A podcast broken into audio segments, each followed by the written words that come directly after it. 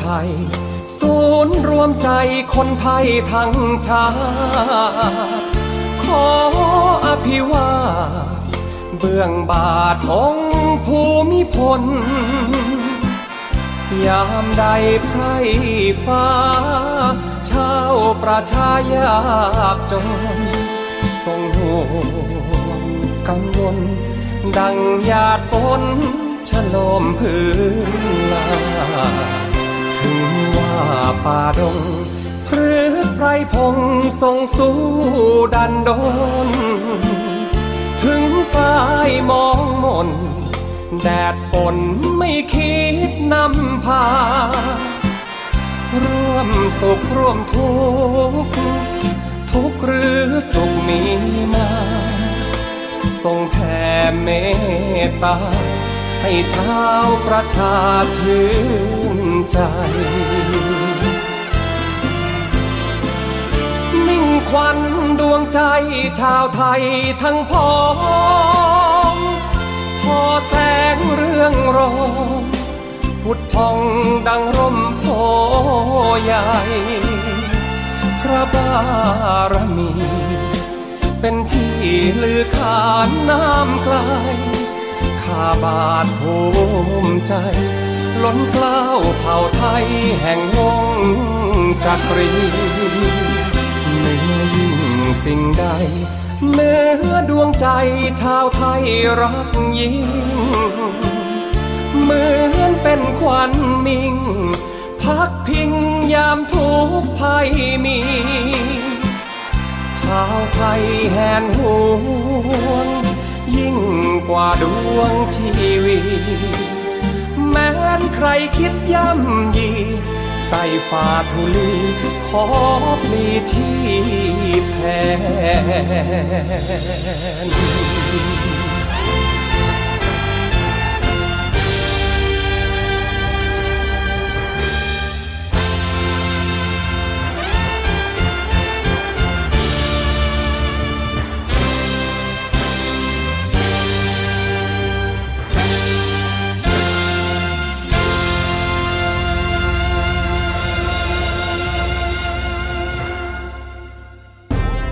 รุปข่าวเด่นตลอดสัปดาห์มาเล่าให้คุณฟัง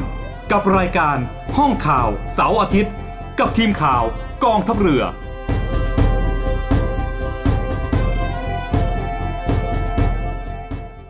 สวัสดีครับคุณผู้ฟังครับ ขอนำคุณผู้ฟังเข้าสู่รายการห้องข่าวเสาร์อาทิตย์ครับ ซึ่งวันนี้อยู่ผมเช่นเดิมครับ ทักพาวงและก็บอยสุรศักดิ์จันทรมณี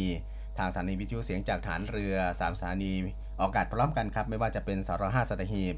สร6สงขลาและก็สร3ภูเก็ตครับสวัสดีครับน้องบอยครับ สวัสดีครับพี่ทักษ์ครับ สวัสดีครับคุณผู้ฟังครับ วันนี้ผมก็วันอาทิตย์ที่ 11ธันวาคมครับนะครับเราก็นำข่าวสารความเคลื่อนไหวใช่ครับนำมาฝากคุณผู้ฟังเช่นเคยนะครับอ่า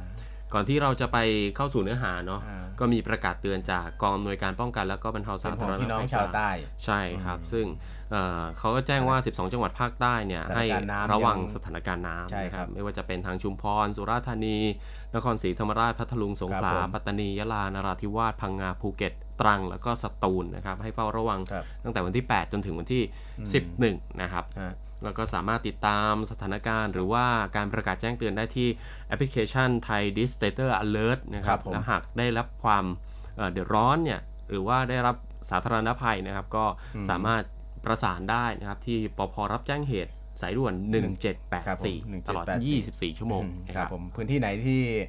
ได้รับผลกระทบนะจากน้ำท่วมน้ำหลากน้ำท่วมไหลอะไรต่างๆเนี่ยมีความเดือดร้อนก็แจ้งไปได้นะครับ ก็ขอใช่ความช่วยเหลือในเบื้องต้น ก็จะมีการประสานในหน่วยงานอื่นๆเนี่ยรับช่วงหรือใกล้เคียงเนี่ยก็เข้าไปช่วยเหลืออย่างรวดเร็วทันท่วงทีต่อไปนะครับ ใช่ครับแต่วันนี้นะก็มีเรื่องที่น่าสนใจอีกเรื่องหนึงครับมาฝากคุณผู้ฟังครับมาคุยกัน สำหรับประเด็นของกฎหมายภาคประชาชนครับ ซึ่งเมื่อมีกการลางสัปดาห์อืมที่ผ่านมาก็ตีตกไปฮะถูกตีตกไปที่ประชุมร่วมรัฐสภานะฮะก็มีการตีตกกฎหมายที่ว่าปลดล็อกท้องถิ่นอ่าปลดล็อกท้องถิ่นก็คือการปฏิรูปการทำงานบางส่วนขใช่องท้องถิ่นที่เขาบอกว่าทุกวันนี้มันก็เอื้อเอ่อไม่ใช่ไม่เอื้อมันผูกติดอยู่กับส่วนกลางซะเป็นส่วนใหญ่ครับกับรัฐบาลกลางอ่าดังนั้นเขาก็ความตั้งใจของ ของปผู้ระเสชานชอนเนี่ยภาคประชาชนก็อ่าอยากให้ลุ่มกนี้ระจายอำนาจออกไปอืมใช่นะครับอืมซึ่งเมื่อทางสัปดาห์ที่ผ่านมาที่ประชุมรัฐสภาเขาก็มีการพิจารณากฎหมายที่ว่านี้ฮะเป็นการแก้ไขร่างรัฐธรรมนูญครับอ่าเพิ่มเติมนะในส่วนขององค์กรปกครองส่วนท้องถิ่นครับ ซึ่งเงื่อนไขก็คือว่าประชาชนต้องไม่น้อยกว่า 76,000 รายชื่อนะได้เข้าร่วมชื่อเพื่อเสนอ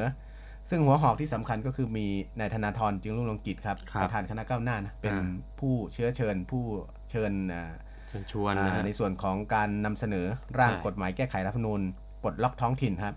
โดยปรากฏว่าผลการลงมติที่ผ่านมานะครับ มีรับหลักการทั้งหมด 252 54 เสียงครับคุณผู้ฟังครับ ไม่รับหลักการก็ 245 เสียง มีการงดออกเสียงอยู่ที่ 129 เสียง หากแบ่งเป็นสส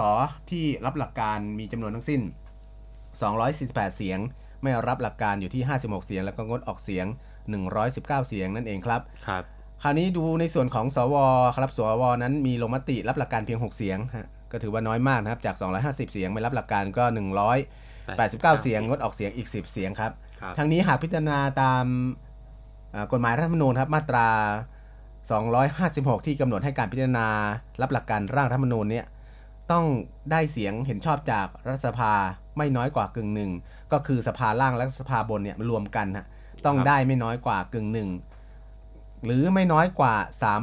361 เสียง แต่ทั้งสสสสและสวเนี่ยมีการลงมติรับหลักการเพียงอ่า248 เสียง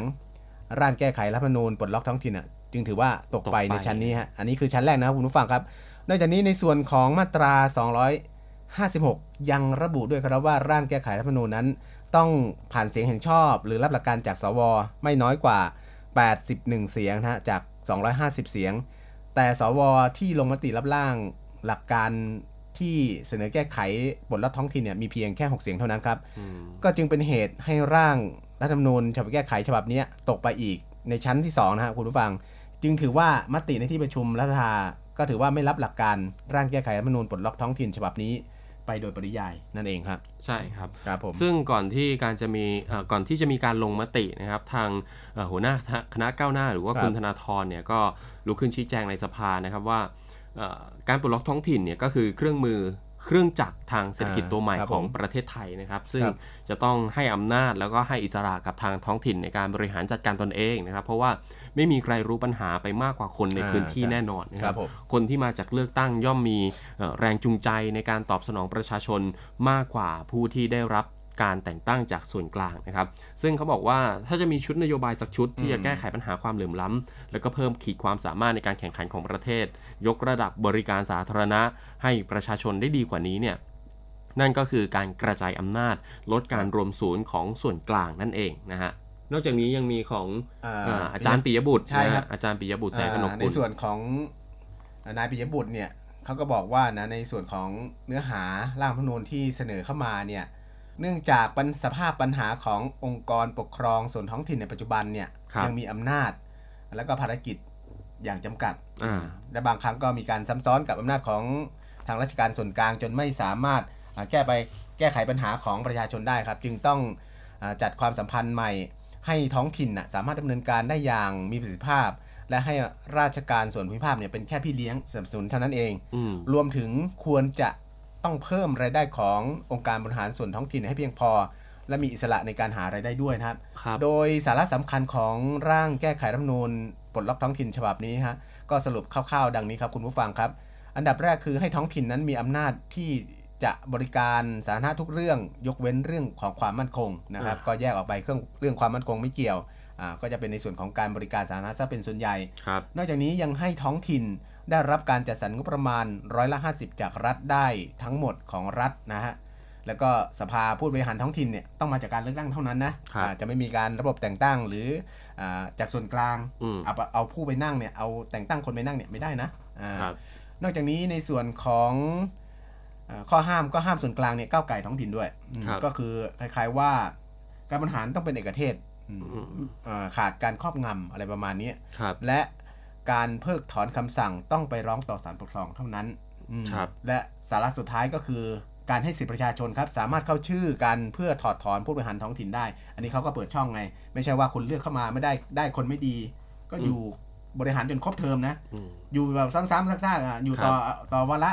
สี่ปีแปดปีไม่ได้นะอ่าอ่าอันนี้ก็สามารถเปิดช่องถอนให้ได้ให้ใช่คนก็ให้ประชาชนเนี่ยมีเข้าชื่ส่อวนถอดร่ถวอมนได้ แล้วก็มันมันไม่ได้ยากเหมือนการเมืองระดับชาติไงมันครับเป็นพื้นที่จำกัดนะอืมทั้งนี้ทั้งนั้นการชี้แจงดังกล่าวเนี่ยมันมีผลการศึกษานะครับสอดรับกับผลการศึกษาด้านการกระจายอำนาจหลายฉบับ ไม่ว่าจะเป็น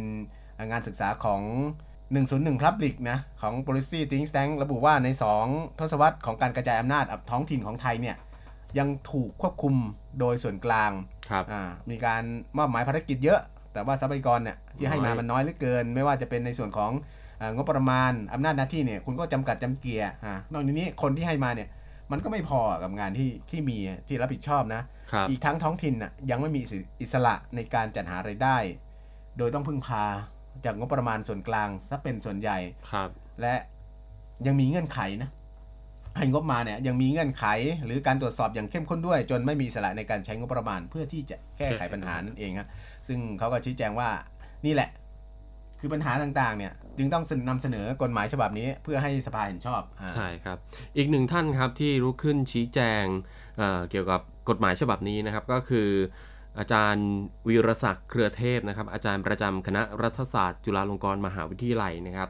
ท่านระบุว่า ที่ผ่านมาเนี่ยท้องถิ่นมีงบประมาณไม่เพียงพอต่อการลงทุนพัฒนานะครับ โดยอปททั่วประเทศกว่าร้อยละ60เนี่ยมีงบประมาณพัฒนาพื้นที่ปีหนึ่งเนี่ยไม่ถึง 10 ล้านบาทนะฮะที่งานวิจัยระบุว่า เพื่อให้ท้องถิ่นเนี่ยสามารถจัดทำบริการสาธารณะได้ตามที่กฎหมายกำหนดนะครับจำเป็นที่จะต้องเพิ่มส่วนแบ่งรายได้จากรัฐบาลเป็นร้อยละ 45 ต่อปี ดังนั้นนะครับการร่าง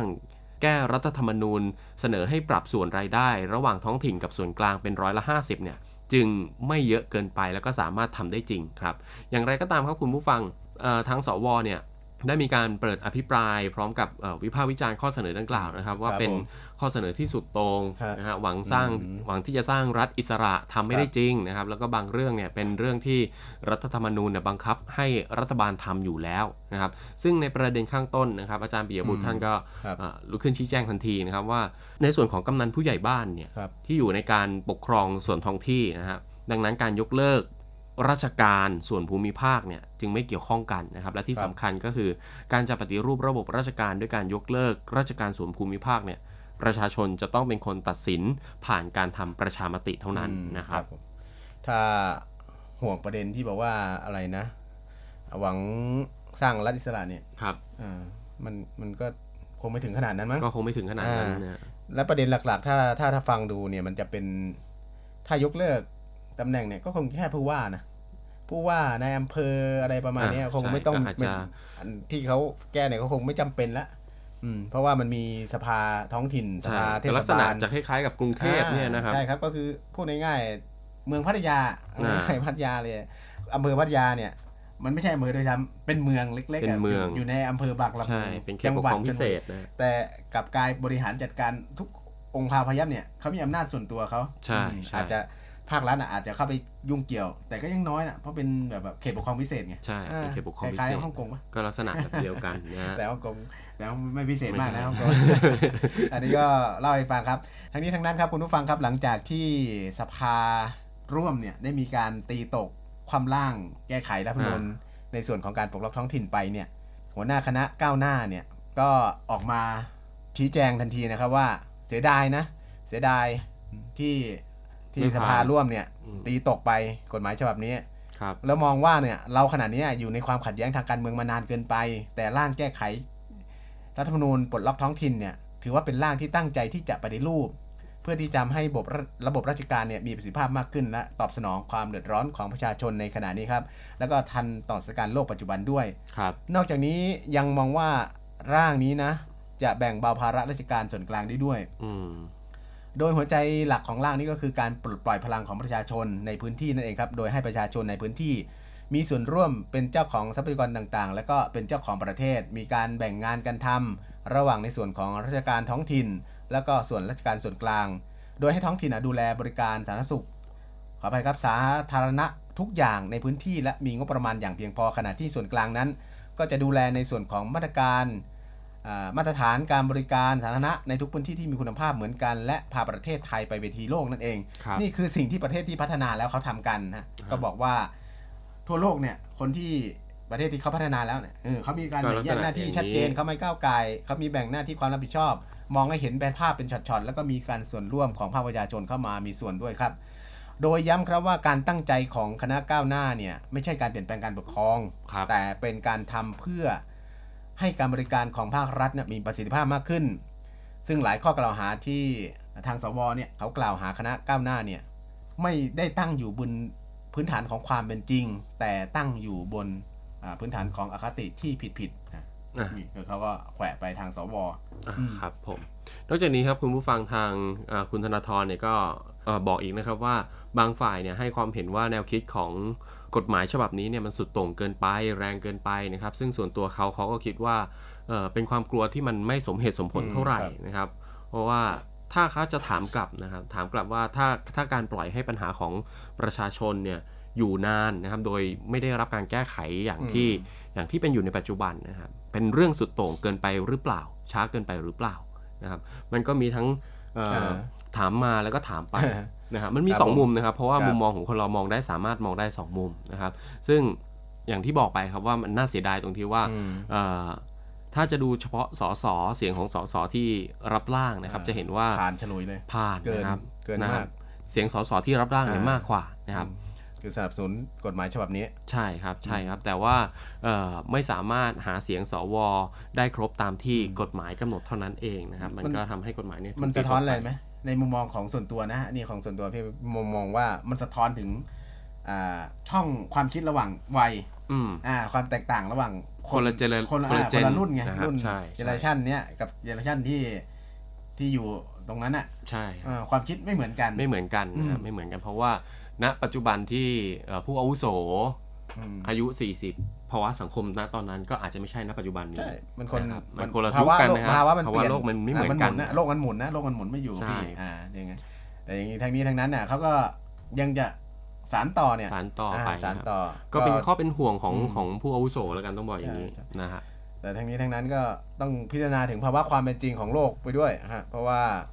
สิ่งไหนที่ถ้าทำแล้วอะมันทำให้เกิดการเปลี่ยนแปลงในทางที่ดีขึ้น มันก็ก็ควราสนับสนุนใช่สนับสนุนนะฮะเพราะว่า มันไม่อยู่ที่รุ่นเรา อืมเราเราไม่ได้อยู่คำฟ้าใช่ไหมล่ะเออรุ่นต่อๆไปด้วยอีกไม่กี่ปีเราก็ออไปแล้วรับเบี้ยยังชีพไปเออแล้วก็เหมือนนะเออแต่ละคนเนี่ยมันไม่ใช่อยู่คำฟ้าเมื่อไหร่ล่ะไม่ใช่ว่าทำอะไรมานี่ไม่ได้คิดถึงอนาคตคิดถึงอนาคตไอ้บ้างบางครั้งอะอ่าคือถ้าถ้ามันไม่ไม่ได้ทำให้เกิดความเสียหายนะ ครับ ถ้ามันเป็นผลดีอันนี้อันนี้ก็สนับสนุนนะครับผมก็ในส่วนตัวอ่าครับผมอะเดี๋ยวช่วงนี้เราพักกันสักครู่ครับครับช่วงหน้ามาติดตามเรื่องของ ตลาดพลังงานกันบ้าง อืมจะมาเพิ่งเพิ่มเพิ่มค่าไฟ ก็ไม่รู้ว่าเพิ่มหรือลดนะฮะอะเดี๋ยวพักกันสักครู่โอเคคครัรับบคุณผู้ฟังสวัสดีค่ะ ไหมค่ะจ่าโทหญิงไหมแพรสื่อสาร วันนี้ไหมจะมาบอกว่ากิจการวิทยุกระจายเสียงทหารเรือ มีแอปพลิเคชันสำหรับการฟังวิทยุออนไลน์ ผ่านโทรศัพท์มือถือ หรือสมาร์ทโฟน ในระบบปฏิบัติการ Android ได้แล้วนะคะ วิธีการดาวน์โหลดนะคะง่าย ๆ เลยค่ะ เพียงเข้าไปที่ Google Play Store แล้วพิมพ์ค้นหาคำว่าเสียงจากทหารเรือ หลังจากนั้นก็ทำการดาวน์โหลดมาติดตั้งในโทรศัพท์มือถือได้เลยค่ะ เมื่อติดตั้งเสร็จแล้วเปิดแอปพลิเคชันขึ้นมาค่ะ แล้วก็จะสามารถเลือกสถานี พร้อมความถี่ที่ต้องการรับฟังค่ะ เป็นการเพิ่มความสะดวกสบายในการเข้ามาฟังได้ง่ายยิ่งขึ้นนะคะ มาติดตามรับฟังไปพร้อม ๆ กันค่ะ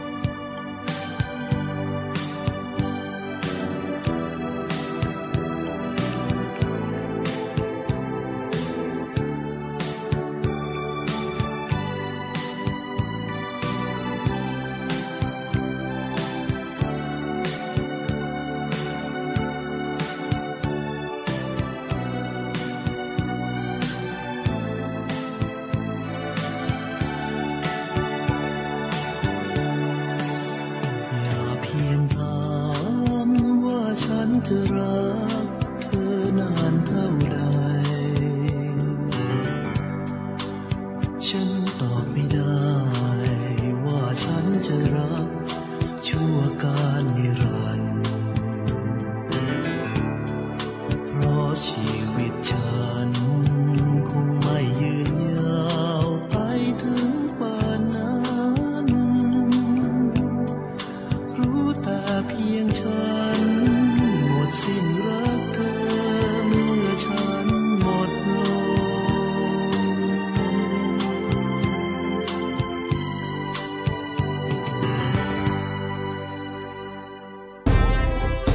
าวเด่นตลอดสัปดาห์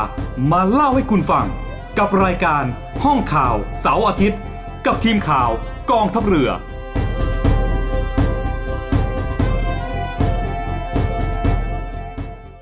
กลับเข้าสู่ช่วงที่ 2 ของห้องข่าวเสาร์อาทิตย์ครับสำหรับช่วงนี้ตามสัญญามาวิพากษ์วิจารณ์เกี่ยวกับค่าไฟอ่า ค่าไม่ใช่ฟค่าไฟเหรอครับก็ก็ต้องบอกว่าพลัเป็นงงาเรื่อนงด้ขวยองดิพลังงานนะฮะแต่ว่าก็หลักๆก็คือค่าไฟอะใช่ใช่ก็มีการอ่าศึกษาวิจัยมีการมุมมองของนักวิชาการนะครับ คุณผู้ฟังก็นำมาเล่าให้ท่านผู้ฟังได้รับรู้รับทราบกันนะครับ ว่าครับเขาจัดเสวนาชำแหละรัฐเอื้อทุนใหญ่หรือเปล่าทำให้เกิดการกินรวบโรงไฟฟ้า ส่งผลให้อาจจะประขัดชารัชฐนธรรมนูญอ่านะฮะส่งผลให้ประชาชนเนี่ย รับภาระจ่ายค่าไฟแพงเกินจริงครับแล้วก็ยังสอว่าจะขัดรัฐธรรมนูญด้วยอ่าอ่าอันนี้ก็สืบเนื่องมาจากกรณีที่เมื่อ 14 กันยายนเดือนก่อนนู้นนะครับสารรัฐธรรมนูญได้มีมติรับคำร้องของนายสุทธิพรปทุมเทวาพิบาล ซึ่งขอให้สารรัฐธรรมนูญพิพิจารณาวินิจฉัยว่ากระทรวงพลังงานเนี่ยมีการกำหนดยุทธศาสตร์ทางกระทรวงพลังงานเนี่ยตั้งแต่ปี พศ 2559 จนถึง พศ 2563 เนี่ย แผนพัฒนากำลังการผลิตไฟฟ้าของประเทศไทย ตั้งแต่ปี 2561 ถึง 2580เท่ากัผิบดพว่าลาดมีไปหรือเปล่า เท่ากับว่ามีสองแผนนะครับใช่อ่าแผนแรกก็คือปีอืม59 ถึง 63 แผนที่2เนี่ยก็คือปี 61 ถึง 80 ซึ่งส่งผลให้สัดส่วนการผลิตไฟฟ้าของรัฐเนี่ยครับลดต่ำกว่าร้อยละ 51 ว่าเป็นการขัดหรือแย้งต่อรัฐธรรมนูญมาตรา 56 ประกอบมาตรา 3 วรรคสองหรือไม่ครับ ครับอืม หลาย ๆ ฝ่ายนะ หลายๆอ่าภาคส่วนนักวิชากงวิชาการต่างๆนะเขาก็วิเคราะห์วิจารณ์ล่าสุดวันที่ 6 ธันวาคมที่ผ่านมาเนี่ยทางสภาองค์กรผู้บริโภคเนี่ยได้มีการจัดงานสัมมนา วิชาการเรื่องรัฐผิดพลาดเอื้อทุนใหญ่ทำค่าไฟแพงขัดรัฐธรรมนูญหรือไม่อ่านะครับคุณผู้ฟังแต่กรต้องณีเมื่อกี้เนี่ยใช่ต้องแบ่งแยกกันหลาย ๆ ส่วนนะคุณผู้ฟังทางอ่า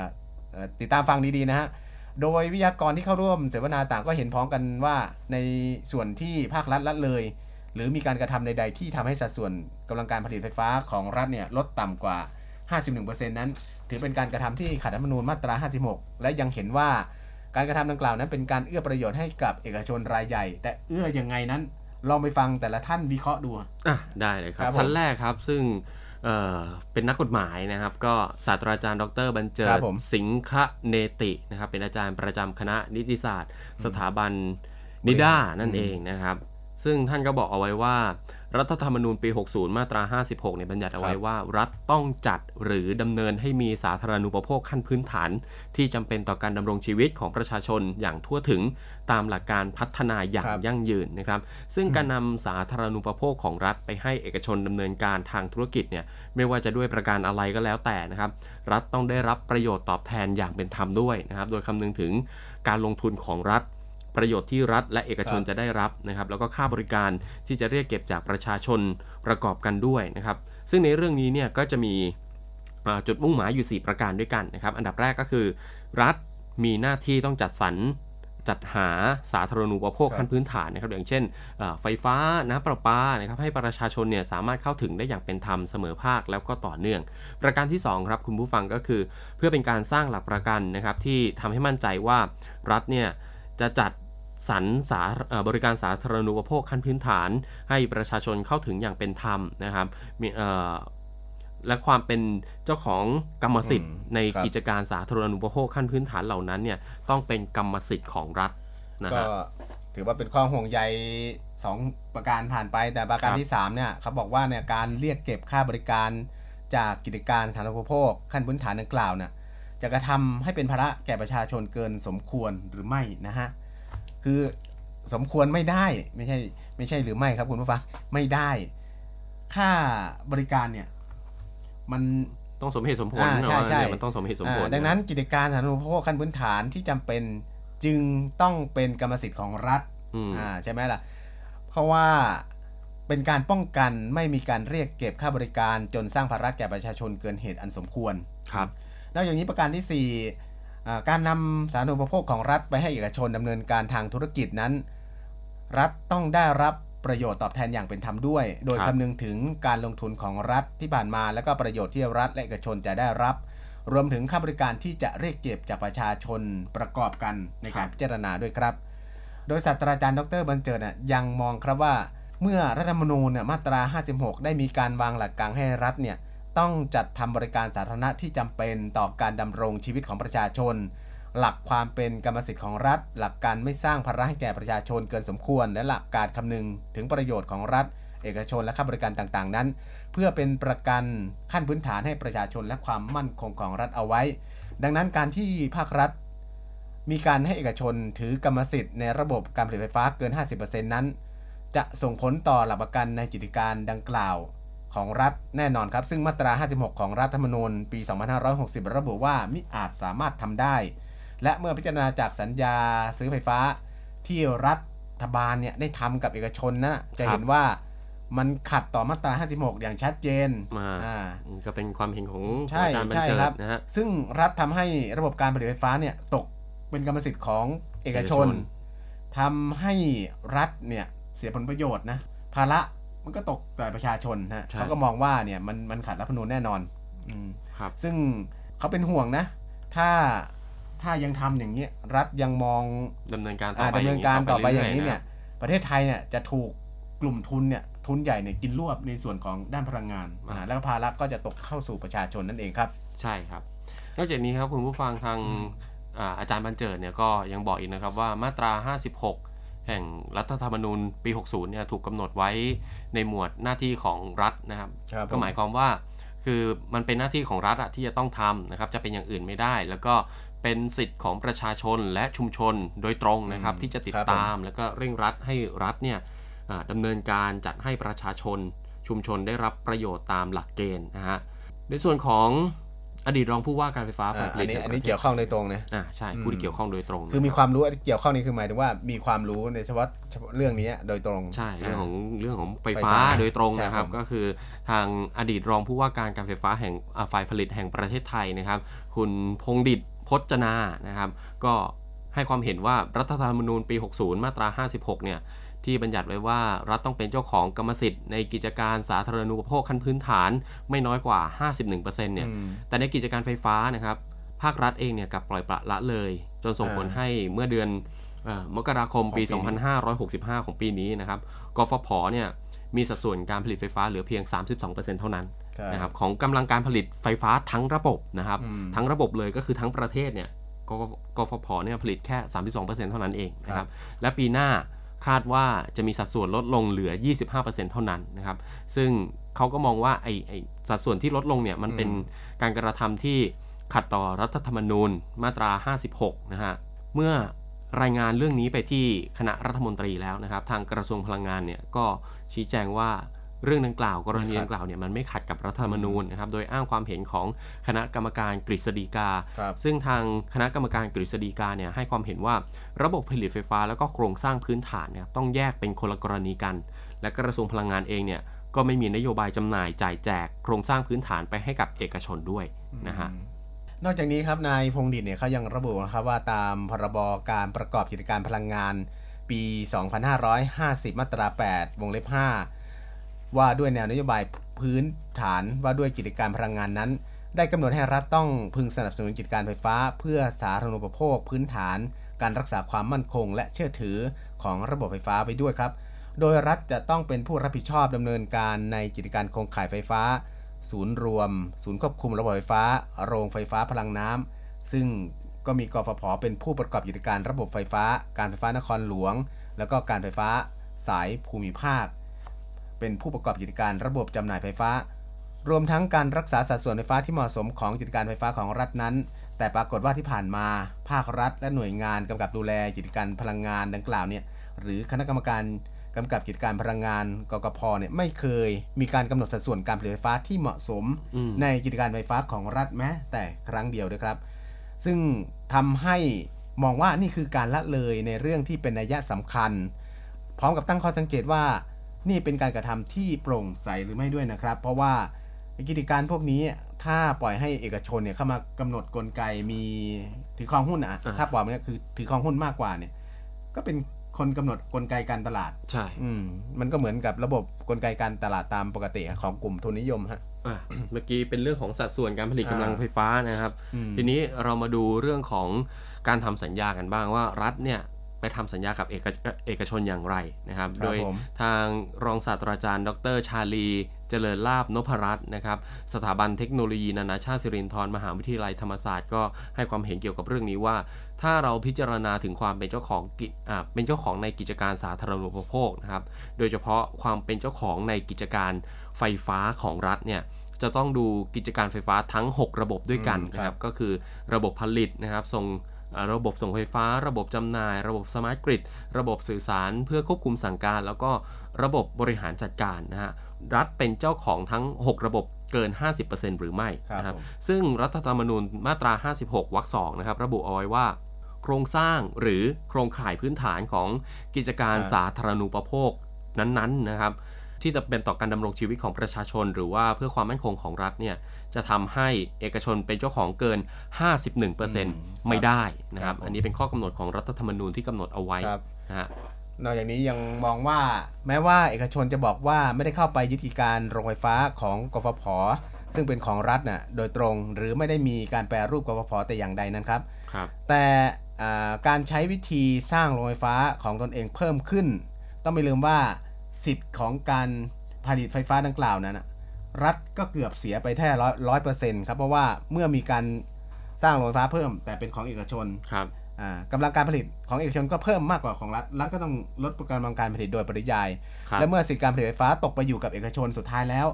กฟผเนี่ยก็จะไม่มีสิทธิ์ในการที่จะกำหนดกลไกตลาดก็ไม่เหลืออะไรเลยนะ การกำหนดราคาการไฟฟ้าต่างๆเนี่ยมันจึงตกไปอยู่ของภาคเอกชน แล้วยังมองอีกครับว่าโมเดลของภาครัฐที่ค่อยให้เอกชนเข้ามาผลิตไฟฟ้าเพิ่มขึ้นเรื่อยๆนั้นอะครับถือเป็นสาเหตุที่ทำให้คนไทยเนี่ย อันนี้ฟังให้ฟังให้เข้าใจให้เข้าใจนะครับคุณผู้ฟังก็ครับ ฟังแล้วก็ลองพิจารณาตามนะครับว่า กลไกภาครัฐถอยออกแล้วเอกชนเข้ามาเพิ่มกำลังการผลิตไฟฟ้าเพิ่มโรงไฟฟ้า แต่เป็นของเอกชนเนี่ยเรื่อยๆเนี่ยเอ่อนักวิชาการท่านนี้คือดรชาลีเนี่ยมองว่าเนี่ยนี่แหละเป็นการกลไกการผลิตที่มีการวางแผนอ่า ให้เอกชนเนี่ยเข้ามากลืนภาครัฐ และมีการกำหนดราคาไฟฟ้าเนี่ยเพิ่มขึ้นทำให้คนไทยปัจจุบันเนี่ยต้องใช้ไฟฟ้าในราคาที่สูงเกินควร เนื่องจากในสัญญาซื้อขายไฟฟ้าของอ PPA เนี่ยที่รัฐทำกับเอกชนนั้น เป็นสัญญาที่ภาครัฐเสียเปรียบโดยเฉพาะครับ คือหากโรงไฟฟ้าเอกชนหยุดนิ่ง และไม่เดินเครื่องรัฐก็ยังต้องจ่ายค่าพร้อมจ่ายก็คือเขาเรียกว่าค่า take or play ให้กับโรงไฟฟ้าเอกชนฮะแล้วก็ต้นทุนเหล่านั้นก็ยังย้อนกลับมาสร้างภาระให้กับผู้บริโภค ก็คือครับบวกกับค่าไฟนั่นเอง ซึ่งมองว่าสัญญา PA ที่รัฐทำนั้นอะรัฐเสียเปรียบทุกประตู เพราะว่าเอกชนจะผลิตหรือไม่ผลิตพลังงานไฟฟ้า หรือผลิตกระแสไฟฟ้าเนี่ยรัฐก็จำเป็นยังต้องจ่ายค่า take or pay เนี่ยเพื่อให้เอกชนเนี่ยมีกำไรตามที่เขาคาดการณ์ไปล่วงหน้าอยู่แล้วครับเอออ่านักวิชาท่านนี้ยังมองว่าเนี่ยกรณีที่หลาย ๆ คนมองว่าค่าไฟแพงขึ้น เป็นเพราะก๊าซหุงต้มแพงขึ้นนั้นอ่า นั่นถือเป็นปรากฏการณ์ที่อยู่บนยอดภูเขาเท่านั้นครับ แต่ต้นตอสาเหตุที่แท้จริงที่ทำให้ค่าไฟแพง ท่านมองว่าอย่างเงี้ยมาจากการพยากรณ์ความต้องการไฟฟ้าภายใต้แผน PDP สูงเกินจริงครับเพื่อนำไปสู่การลงทุนโรงไฟฟ้าใหม่เพิ่มเติมอ่าในขณะที่คนพยากรณ์ความต้องการไฟฟ้าเนี่ยสูงเกินจริงเนี่ยไม่มีใครต้องรับผิดชอบในอืมความความผิดเนี่ยก็มองว่ามันเป็นการเอื้อให้เอกชนหรือเปล่าอืมอ่า และนอกจากนี้อะเมื่อมีโรงไฟฟ้าใหม่แทนที่รัฐจะให้กฟผเป็นคนสร้างกลับครับเปิดโอกาสให้เอกชนเนี่ยเข้ามาประมูลโรงไฟฟ้าทั้งๆที่ไม่มีความเสี่ยงอ่าและยังการันตีกำไรให้เอกชน โดยมีการทำสัญญาซื้อขายแบบ take or pay เนี่ยเพื่อให้เอกชนอะไม่มีความเสี่ยงในการขาดทุนเลยครับอ่ากลับกลายเป็นการสร้างภาระผูกพันให้กับประชาชนต้องจ่ายอ่าค่าไฟที่สูงขึ้น สัญญาซื้อขายแบบ take or pay เนี่ยแบบนี้คนสร้างโรงไฟฟ้าเนี่ยได้กำไรแน่นอนครับคุณผู้ฟัง แต่คนที่รับความเสี่ยงสุดท้ายคือประชาชน นี่คือบทสรุปของท่านดรชาลีในส่วนนี้ใช่ใช่ครับ ซึ่งท่านก็บอกอีกนะครับว่าในในช่วง 20 ปีที่ผ่านมาเนี่ยกฟผนะครับมีกำลังการผลิตไฟฟ้าอยู่ที่ 1.5หมื่นเมกะวัตต์นะครับหรือว่าถ้าคิดเป็นสัดส่วนเนี่ยก็อยู่ที่ 60-70%ของกำลังการผลิตไฟฟ้าทั้งระบบนะครับแต่ปัจจุบันเนี่ย กำลังการผลิตไฟฟ้าของกฟผ ก็ยังคงอยู่ที่ 1.5 ถึง 1.6 หมื่นเมกะวัตต์นะครับ แต่ว่าสัดส่วนเนี่ยลดลงเหลือเพียง 1 ใน 3 เท่านั้นนะครับ ในขณะที่ผู้ผลิตไฟฟ้าเอกชนรายใหญ่นะครับ ซึ่งเมื่อ 20 ปีที่แล้วเนี่ยมีกำลังการผลิตไฟฟ้าอยู่ที่ 4,000 เมกะวัตต์เท่านั้นนะครับ ปัจจุบันกำลังการผลิตไฟฟ้าเพิ่มขึ้นเป็น 1.5 หมื่นเมกะวัตต์นะครับ ส่วนผู้ผลิตไฟฟ้าเอกชนรายย่อยเนี่ย จากเดิมนะครับมีกำลังการผลิตอยู่ที่ 1,000 เมกะวัตต์ ปัจจุบันเอ่อกำลังการผลิตไฟฟ้าอยู่ที่ 9,000 เมกะวัตต์นะครับ ซึ่งโรงไฟฟ้าเอกชนเนี่ยเขาบอกว่าฟันรายได้อยู่ที่ประมาณ 5.2 แสนล้านต่อปีเลยนะฮะครับผมจากอัตราส่วนเมื่อกี้เนี่ยนะอืมนะครับซึ่งในเรื่องนี้ครับคุณรสนาโตสิทธิตระกูลนะครับ อนุกรรมการด้านบริการสาธารณพลังงานและสิ่งแวดล้อม สภาองค์การของผู้บริโภคได้ให้ความเห็นกับส่วนนี้ว่า ปัจจุบันในกฟผมีสัดส่วนการผลิตไฟฟ้าเหลือเพียงประมาณ 30%เท่านั้นนะครับอืมครับส่วนผมที่เหลืออีกเอ่อ65%เนี่ยเป็นของเอกชน ซึ่งเท่ากับว่าค่าใช้จ่ายไฟฟ้าทั้งประเทศที่ได้จ่ายไป8แสนล้านต่อปีอืมนะครับในปี 2565 นั้นเนี่ยเงิน 5.2 แสนล้านบาทเนี่ยอยู่ในมือเอกชนนะครับส่วนที่เหลืออีก 2.8 แสนล้านบาทเนี่ยเป็นของกิจการไฟฟ้าของรัฐนะครับอืมเขาก็เลยอยากจะถามดัง ๆ ไปถึงภาครัฐนะครับว่าการ กำหนดนโยบายหรือว่าการกำหนดกำลังการผลิตแบบนี้เนี่ยมันมีการเอื้อให้กับเอกชนรายใหญ่หรือไม่นั่นเองครับผมนะฮะนอกจากนี้นางรสนาเนี่ยยังมองครับว่าสาเหตุที่ทำให้ค่าไฟแพงเกินจริงอะอย่างน้อยมาจาก 3 ประเด็นต่อไปนี้ครับครับอันดับแรกก็คือว่ารัฐทำสัญญาซื้อขายไฟฟ้าเนี่ยจากเอกชนในลักษณะของการทำสัญญาเสียเปรียบ คือรัฐประกันกำไรที่เรียกว่าค่าพร้อมจ่ายในอัตรา 25%ถือว่าอัตราที่สูงทีเดียวครับให้กับโรงไฟฟ้าเอกชน ซึ่งไม่ว่าเขาจะผลิตไม่ผลิตเนี่ยรัฐต้องจ่ายตรงนี้อืมก็อ่าเทคแล้วอก็อฟเปคิดเมื่อสักครู่ใช่นี้ใช่ครับ ก็คิดเป็นประมาณไตรมาสละ 7,000 ล้านบาท หรือคิดเป็นเงินก็ประมาณอยู่ที่ 2.8 หมื่นล้านบาท ที่รัฐต้องจ่ายให้โรงไฟฟ้าเอกชน และภาระเหล่านี้กลับถูกผลักให้ประชาชนเป็นผู้รับผิดชอบครับ ในส่วนที่ 2 ก็จะเป็นในส่วนของนโยบายสนับสนุนพลังงานทดแทนของรัฐนั่นเองครับ เช่น พลังงาน แสงอาทิตย์ และก็พลังงานลมอืมซึ่งปัจจุบันแม้จะพบว่ากฟผเนี่ยมีการกำหนดราคารับซื้อไฟฟ้าพลังงานทดแทน จาก 11ถึง12 บาทต่อหน่วย มาอยู่ที่3ถึง6บาทต่อหน่วยเนี่ย แต่ราคารับซื้อไฟฟ้าที่สูง ที่สูงกว่าราคาที่กกฟผขายให้กับอ่าการไฟฟ้าในส่วนของภูมิภาค และนครหลวงเนี่ยนะครับกับขายอยู่ในอัตราที่ 2.8 บาทต่อหน่วยอ่ารับซื้อมาตอนนี้3สาม ถึงหก6บาทต่อหน่วยอ่าขายฟัง2.8อ่าครับผมคุณผู้ฟังขายได้ได้กำไรมากอ่าอ่าทำให้มีภาระปีละ1แสนล้านบาทนะฮะอืมหนึ่งแสนล้านบาทต่อปีนะภาระที่เราต้องหาเงินมาอุดอะอืมครับใช่ ดังนั้นการซื้อไฟจากเอกชนในราคาที่แพงกว่าราคาที่ขายไปนั้น จะถูกผลักเข้ามาเป็นรายจ่ายของประชาชนโดยตรง ผ่านทางไหนครับคุณผู้ฟังครับ ผ่านทางไฟฟ้าอัตโนมัติค่าหรือค่า FT FT ที่ชอบเรียกอะชอบให้งงคำว่าค่า FT เนี่ย เวลาอ่ามีการตั้งโต๊ะแถลง ก็จะพิจารณาค่า FT FT อ่างงไหมประชาชนงงมันคือค่าอะไรไฟฟ้าอัตโนมัติ คิดยังไงว่าค่าไฟฟ้าอัตโนมัติคือ คือแพงขึ้นโดยอัตโนมัติ เป็นเงินรวม 1.2 แสน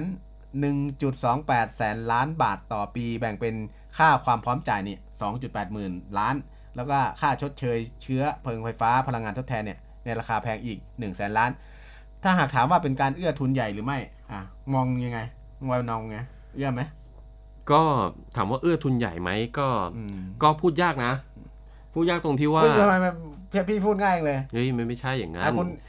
ทำไมเราไม่ลงเองอะแสงอาทิตย์กับลมเนี่ยมันธรรมชาติมันต้องลงทุนอะไรทำลก็งถูทุกนต้องปกรณ์อันนั้นน่ะเคือคืออันนั้นคือการซื้อการการใช้พลังงานธรรมชาติเนี่ยอืมการใช้พลังงานจากอ่าพลังงานธรรมชาตินะครับคุณผู้ครับฟังมันเป็นเรื่องที่ดีอยู่แล้วอ่าแต่ทีนี้ว่าการกำหนดนโยบายหรือว่าการเข้าไปควบคุมว่าอืม คุณควรมีกำลังการผลิตเท่าไหร่ครับของภาครัฐเท่าไหร่ ถ้าตามกฎหมายก็คือ 51%รัฐจะต้องเป็นอืมผู้ผลิตเองอ่าส่วนที่เหลืออีก 49%เนี่ยเอ่อก็เป็นภาคเอกชนผลิตไปนะครับเดี๋ยวเดี๋ยวกลับมากลับกลับอ่าเดี๋ยวกลับมาข้อเดี๋ยวกลับมาตรงนี้ใช่ประเด็นที่แต่สาทีมนี้ว่าอ่โอเคแต่ทีนี้ว่าอ่าจากการดำเนินนโยบายของของเอ่อออ่าการไฟฟ้าณปัจจุบันเนี่ยที่ลดกำลังการผลิตลงมาครับมันเหลืออยู่แค่นี้เนี่ยอืม ก็ก็ต้องเข้าไปดูในรายละเอียดครับว่าอืมไอการที่เขาเรื่องของการส่งเสริมพลังงานหมุนเวียนเนี่ยมันเป็นเรื่องที่ดีอยู่แล้วครับแต่ผมก็ต้องเข้าไปดูในเรื่องของนโยบายในการอืมที่จะให้ภาคเอกชนเข้ามาลงทุนว่าเฮ้ยคุณควรที่จะกำเอ่อมีกำลังการผลิตอยู่ที่เท่าไหร่แล้วภาครัฐควรจะผลิตอยู่ที่เท่าไหร่ แต่ติดใจอย่างหนึ่งว่าทำไมแล้วไม่ลงทุนเองพลังงานสะอาดอ่านะอ่าอ่ากลับเข้าสู่ประเด็นที่ 3 ครับที่ตั้งข้อสังเกตจากอ่านางรัศนาที่บอกว่านี่แหละที่ทำให้ไฟฟ้าแพงกันจริงก็คือ การที่รัฐให้สิทธิเอกชนรายใหญ่เนี่ยนำก๊าซปิโตรเลียมในอ่าวไทย ซึ่งถือว่าเป็นก๊าซคุณภาพดีเนี่ยครับมาเป็นวัตถุดิบในธุรกิจปิโตรเลียมเคมีเป็นหลักอืมอืมและลดสัดส่วนก๊าซที่เป็นเชื้อเพลิงผลิตไฟฟ้าลดลง จนต้องนำเข้าก๊าซ LNG ในครับราคาแพงมาเป็นเชื้อเพลิงอ่าผลิตไฟฟ้าแทนครับนะฮะซึ่งก็เอื้อทุนใหญ่เช่นกันอืมอ่าเขาก็มองว่าอย่างนี้นะครับพร้อมกันนี้ก็ตั้งเสนตั้งข้อสังเกตว่าในช่วงที่ผ่านมาเนี่ยสัดส่วนการผลิตไฟฟ้าของภาคเอกชนเนี่ยมันเพิ่มขึ้นต่อเนื่องทุกปีครับ จนมีกำลังการผลิตไฟฟ้าสำรองอะเกินเกินความกว่าต้องการต้องการสูงถึง 53-54%เปอร์เซ็นต์อืมอ่าเป็นเพราะมีเรื่องผลประโยชน์เข้ามาเกี่ยวข้องหรือไม่ อันนี้นี่คือการตั้งข้อสังเกตแล้วก็ตั้งคำถามไปดังๆฮะให้ในส่วนของผู้ที่เกี่ยวข้องเนี่ยไปพิจารณาดูว่า คุณมีอะไรมารองรับทำไมคุณต้องตั้งไฟฟ้าอ่าสำรองเนี่ยเกินความจริงอ่าโอเวอร์อ่าตั้งโอเวอร์อืมแล้วก็ใช่การตั้งโอเวอร์เนี่ยมันเป็นอย่างนี้คุณผู้ฟังเมื่อตั้งโอเวอร์ งบประมาณก็ต้องโอเวอร์ตามไปด้วยอ่าง่ายๆนั่นเองนะนอกจากนี้ยังมองว่านักการเมือง การทำสัญญาซื้อขายไฟเนี่ยของนักการเมืองกับภาคเอกชนเนี่ยถ้ายังทำไปเรื่อยๆ ไม่มีสิ้นสุดเนี่ยจะทำให้รัฐเนี่ยเสียผลประโยชน์เนี่ยไม่รู้จักจบสิ้นเช่นกันครับ ไม่ว่าจะทำยังไงเนี่ยหากหยุดกระบวนการนี้ไม่ได้เนี่ยเรามีแต่เสียกับเสียอ่าใช่เขาบอกว่าใช่ประชาชนนะครับเสียใช่ครับเพราะว่าภาระอ่าทุกอย่าคืงอจะ โดนผลักพมาลังงานให้เราหมด ใช่พลังงานไฟฟ้าอืมสำรองที่มันสูงถึง 50%เนี่ยก็ภาระทั้งหมดมันก็จะตกครับมาผมอยู่ที่เรานะครับอ่าซึ่งในเรื่องนี้นะครับนายปรีชากรปรีชารองประธานสภาแรงงาน ด้านยุทธศาสตร์แผนงาน และวิชาการสหภาพแรงงานรัฐวิสาหกิจ ของการไฟฟ้าฝ่ายผลิตแห่งประเทศไทยเนี่ยให้ความเห็นเอาไว้ว่า การพยากรณ์ความต้องการใช้ไฟฟ้าในอนาคตนะครับ ทางกฟผเนี่ยจะดูว่าเอ่อความต้องการใช้ไฟฟ้าในแต่ละปีเนี่ยจะอยู่ที่เท่าไหร่ และมีการตั้งค่าไฟฟ้าสำรองไว้ที่ 15%ครับผมตั้งไว้แค่ 15%สำรองอืมแค่ 15%เท่านั้นนะครับอืมจากการต้องเอ่อจากความต้องการใช้ไฟในแต่ละปีเนี่ยแล้วก็เพิ่มขึ้นมาอีก 15%ซึ่งที่ผ่านมาก็ไม่พบว่ามันจะมีปัญหาไฟดับนะครับการตั้งอืมเอ่อพลังงานสำรองไว้ที่ 15%เนี่ยไม่เจอปัญหาไฟดับ แต่ปัจจุบันครับคุณผู้ฟังกำลังการผลิตไฟฟ้าสำรองเนี่ยสูงถึง 54%นั่นคือและมันเป็นสาเหตุที่ทำให้ ค่าไฟฟ้าแพงนั่นเองนะครับครับซึ่งผมการที่รัฐทำสัญญาซื้อไฟฟ้าจากเอกชน โดยกำหนดให้เอ่อมีค่าพร้อมจ่ายหรือว่า take or pay เนี่ย โดยอ้างว่าอืมเพื่อเป็นการดึงดูดให้เอกชนเข้ามาลงทุนเนี่ยเขามองว่ามันเป็นการเอื้อประโยชน์ให้กับภาคเอกชนมากกว่า และสัญญาที่รัฐทำกับเอกชนเนี่ยมันทำให้เอกชนสามารถ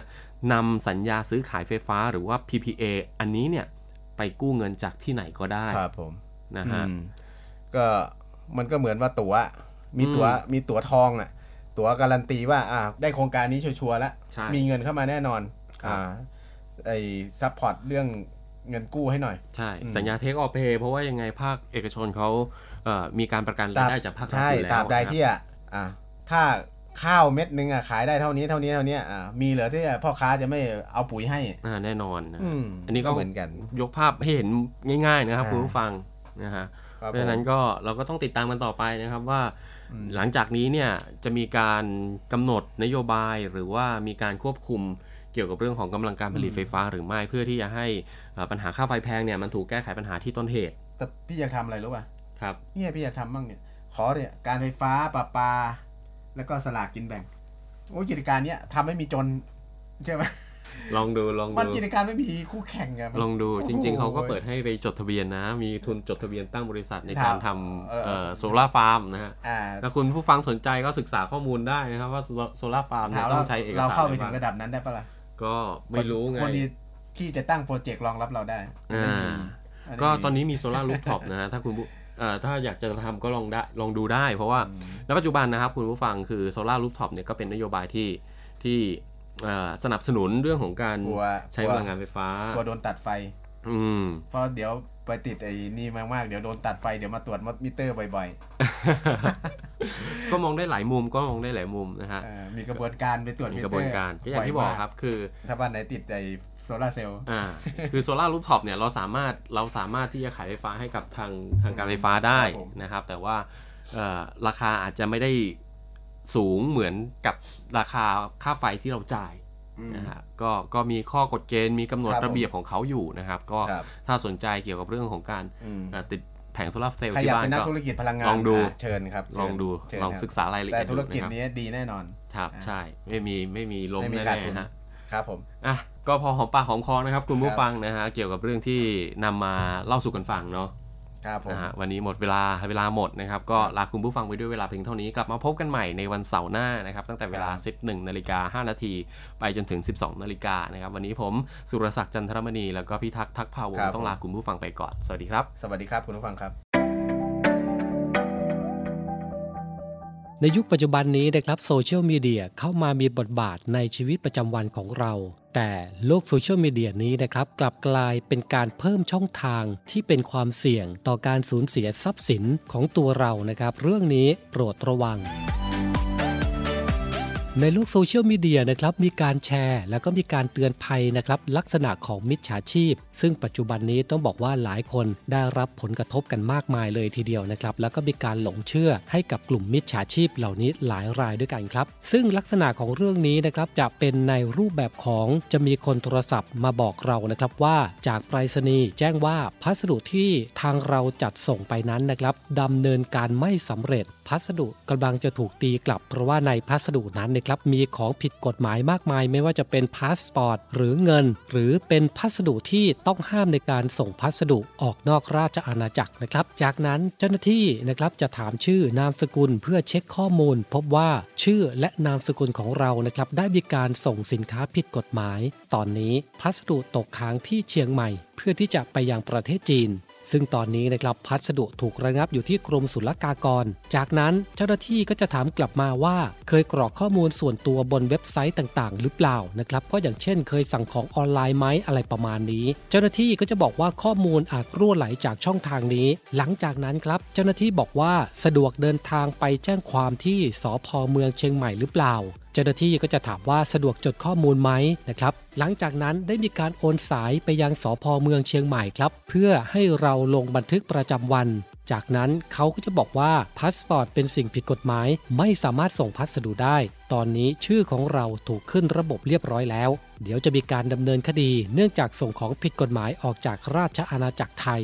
สรุปนะครับเบอร์ที่โทรเข้ามาก็คือแก๊ง call center หวังจะให้เรานะครับโอนเงินเพื่อช่วยเคลียร์คดี โดยมิจฉาชีพเหล่านี้นะครับมักจะอ้างเป็นสารวัตรเป็นผู้กอง เป็นตำรวจทักแชทลวงเหยื่อ สร้างเรื่องศุลกากร ปปสอายัดของผิดกฎหมาย หลอกโอนเงินเคลียร์คดีเหล่านี้ เจอแบบนี้คุณผู้ฟังอย่าหลงเชื่อนะครับ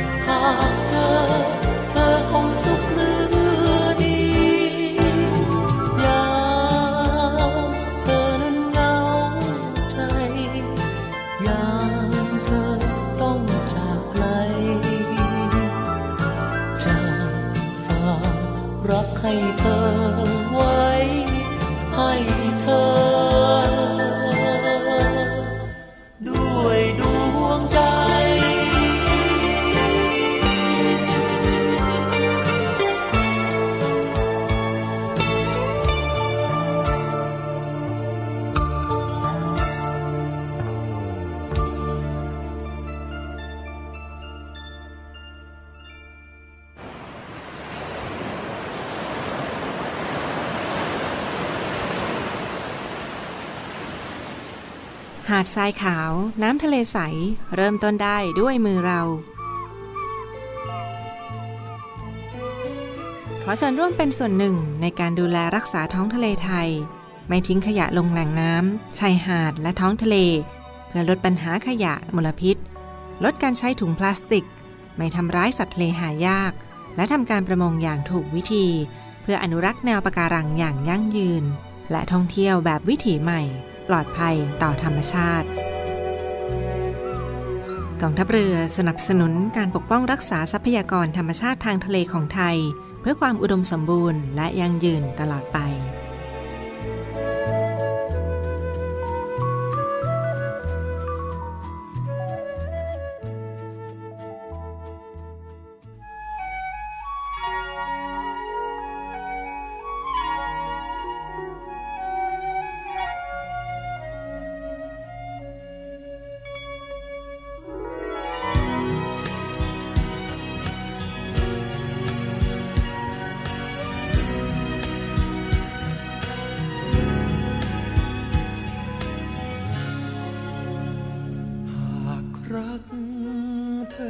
เช่นเม็ดทราย คงหวันใจไม่ไหวสายยามต้องสายลม แต่เพียงแผ่วก็ปลิวริ้วลม ผสมคลื่นที่สาดซัดมาฝากครึ่งวอนบอกลมพัดพา ลมเจ้าเอ๋ยนิจจาาซึมเศร้าเหงาใจ แต่เพียงเจ้าเลยพัดไกล ใจฉันก็ลอยลับไป เหมือนเม็ดทรายหากใจเธอนั้นยังคงรักมัน ไม่แปรปรวนแม้วัน ผ่าน ด้วยแรงลมพาพัดนั้นไม่อาจแยกรักเราจากกัน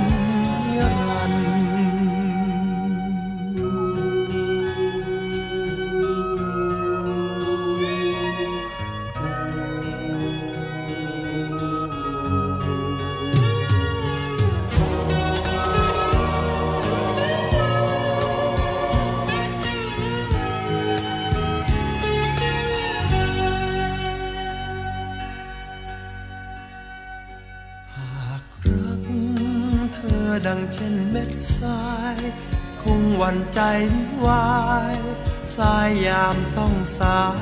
ยลม แต่เพียงแผ่วก็ปลิวริ้วลม ผสมคลื่นที่สาดซัดมาฝากรัก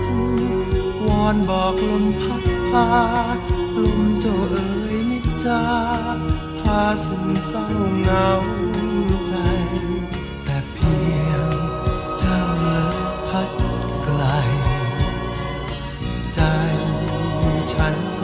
อยลับไปเหมือนเม็ดทราย หากใจเธอนั้นยังคงรักมัน ไม่แปรปรวนแม้วันที่พันผ่าน